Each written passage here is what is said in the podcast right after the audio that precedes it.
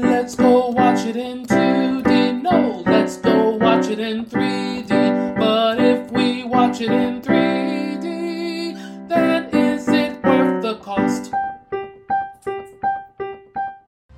Yet God protect them. Gods of the universe. I come here to raise an army.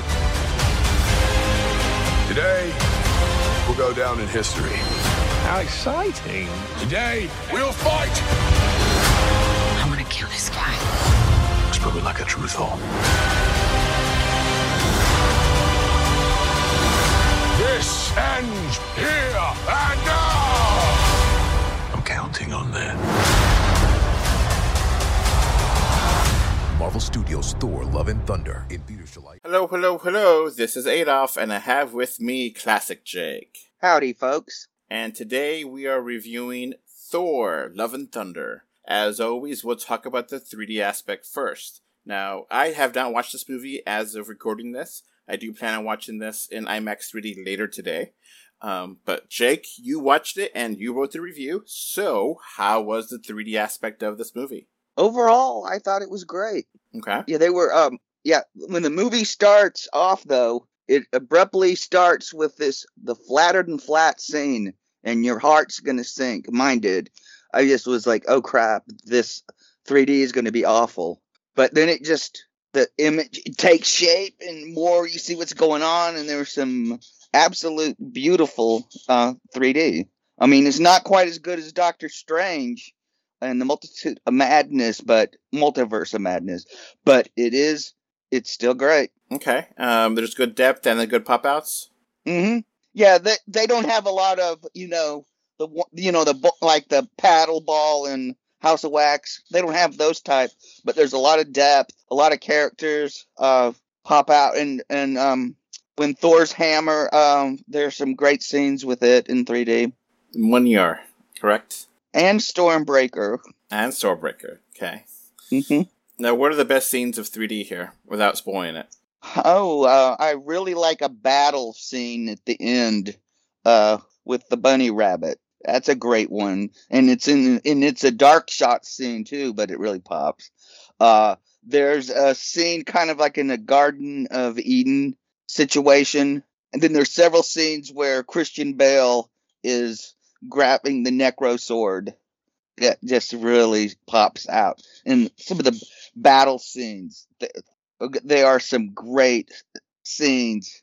Flying goats. I mean, there's a few good um uh and there's a, and a few good montages the 3D's really good at too. Some of it you've seen in the ads. Now, um, you mentioned in your written review there's a naked Thor that's really nice looking. Uh, don't want to Yeah. get too much into spoilers for that, but um, yeah, uh, so that naked Thor looks pretty good in 3D, huh? Uh-huh. Yep. Mhm. Nice and chiseled. It's either going to inspire you to work out more or to never work out. I don't think there's going to be an in-between response. One of our fans started laughing whenever they read that. They're like, "Really? That scene gets a really great 3D? Cool." I call them like I see them. All right. Well, um, is there any issues with the 3D that weren't great? Uh, like I said, um, some of the sometimes there would be a big, vast scene, like an like like an arena or full city, and they treated it like how you would if somebody actually filmed it for real. There wouldn't be great depth. I mean, they're converting. They should have um, dealt more with the the back in, in, instead of leaving it so flat. You should have went in for more layers in a few of scenes. Okay. All right. So I guess your overall verdict is great 3D. Mhm. yeah, this- this movie is well worth seeing in 3D, and I think you miss out quite a bit seeing it flat.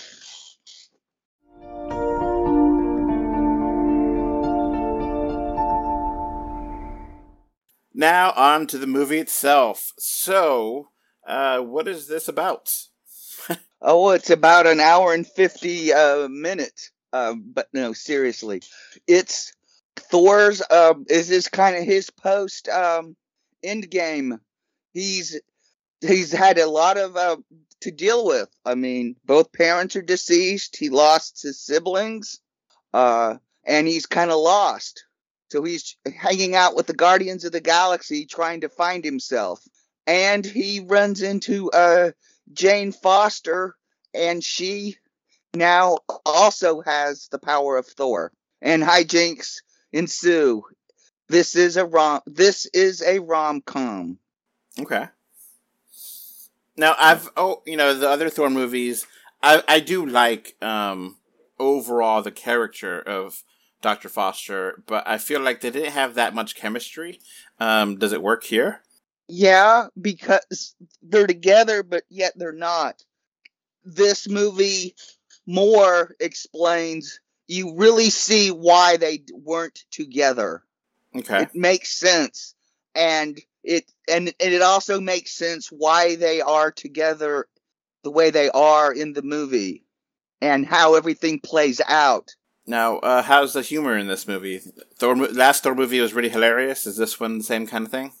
Yeah, lots of chuckles. Um, if, if anything, it's more uh, goes in and out of uh, humor and seriousness.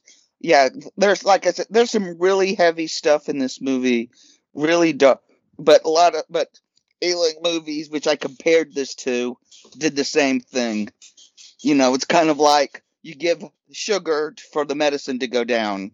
You know, it's a lot easier to do something dark if you turn around and have something funny to kind of break the tension. And there's a lot of that in this movie. Uh, a lot of Americans um, don't like that like that in their filmmaking. It's it's common in Asian films, Middle Eastern films, European films. Okay, so who's the villain in this movie? Uh, Gorr the God Butcher, and um, he's considerably different from how he is in the comics. Um, but and uh, for a for a for a Marvel movie, two hours, uh, great. I love the adaptation.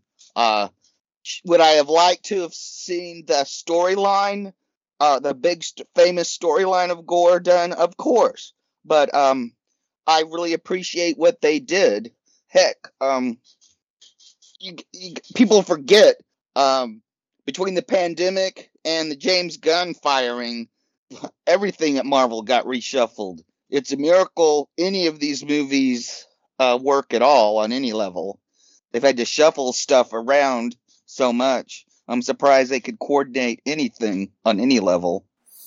Now Christian Bale is uh, Gorr here. How is he mm-hmm. doing? Oh, he's great. I mean, he's plays this some of the most one of the most evil characters and villains, and he, you actually have sympathy for him and can understand him. And he really sells the very. I mean, Gorr goes on a on a journey he of personal growth in this movie, and Christian Bale uh, just shows it all. I mean, this is just a great performance. Now Russell Crowe's here. How is he? Uh huh. Another great performance uh, as, as Zeus.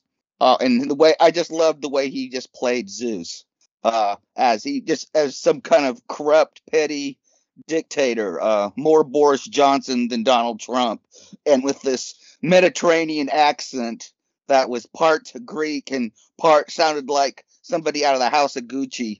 Uh, I mean, and he was just so corrupt and so sitting on his laurels. I mean, and he played him totally without sympathy. I mean, this was not like Jeff Goldblum's uh, the Grandmaster, who you kind of liked, chuckled, and even though he was a a, a, a tyrant. So it's just like how he was in Greek and Roman mythology. yeah, exactly. Except less sexual harassment. Oh yeah.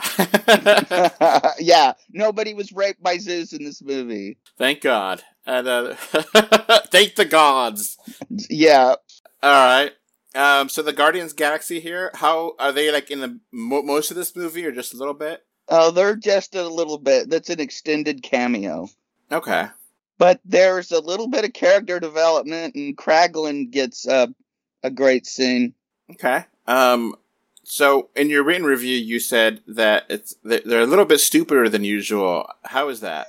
Yeah, they gotta do some dumb stuff. Uh, but but a movie's got a movie, and if it, it some of the plot points in this movie, things would not have fallen in place if people were on their A game. Okay. So if you can uh, get over, that's what bugged me. Instead of changing the storyline up and not doing the Mighty Thor uh, storyline of Jane Foster like the comics. I mean, you already read the comics. Don't you want something new? I mean, yeah, I understand it, but I don't think these two story ideas would have melded if they were more comics accurate. Uh, and I felt they worked very well the way Taika Waititi uh, wove them together. But uh, I'm lo- but I'm looking at this as a film buff who happens to like comic books, not a comic book uh, geek nerd, whatever that that likes comic book movies and to a lesser extent cinema. So your mileage may vary depending on your point of view. So the super comic book nerd purists that this movie might piss them off. Yeah. So you may want to think twice about seeing this if if, if you're worried about your blood pressure. And this is not like your typical Marvel uh, movie formula, right? Not exactly, but I'm thinking some people who've been complaining about the formula, they may find it still too formulatic, and others will be angry because they might have strayed off the things in the formula they like. So, like I said, your mileage may vary. All right. So what's your final verdict on this movie? Eight out of ten. Okay. It's not going to be for everyone, but for you, you really enjoyed it. hmm Yeah, I a lot of laughs. Uh, and there's and the characters go through a lot of change. There's a lot of growth in this movie. a lot of change. Characters go through a lot. All right. Um, I guess that's going to be it for this review, a spoiler-free review. Uh, there is a mid-credits and post-credits scene, correct? Are they worth watching? Oh, most definitely. Okay. One of them sets up uh, the possibility of a Thor five, and the other one we get a, a new character introduced to the MCU. Okay. As this connects to any of the TV shows, or you would be good to go if you haven't watched caught up with all the shows? Anything in the shows you need to know is mentioned in the movie. Okay. Sounds great. That's going to be it for us. Bye. Okay, bye, folks. Okay, as this podcast wraps up, I want to thank my patrons.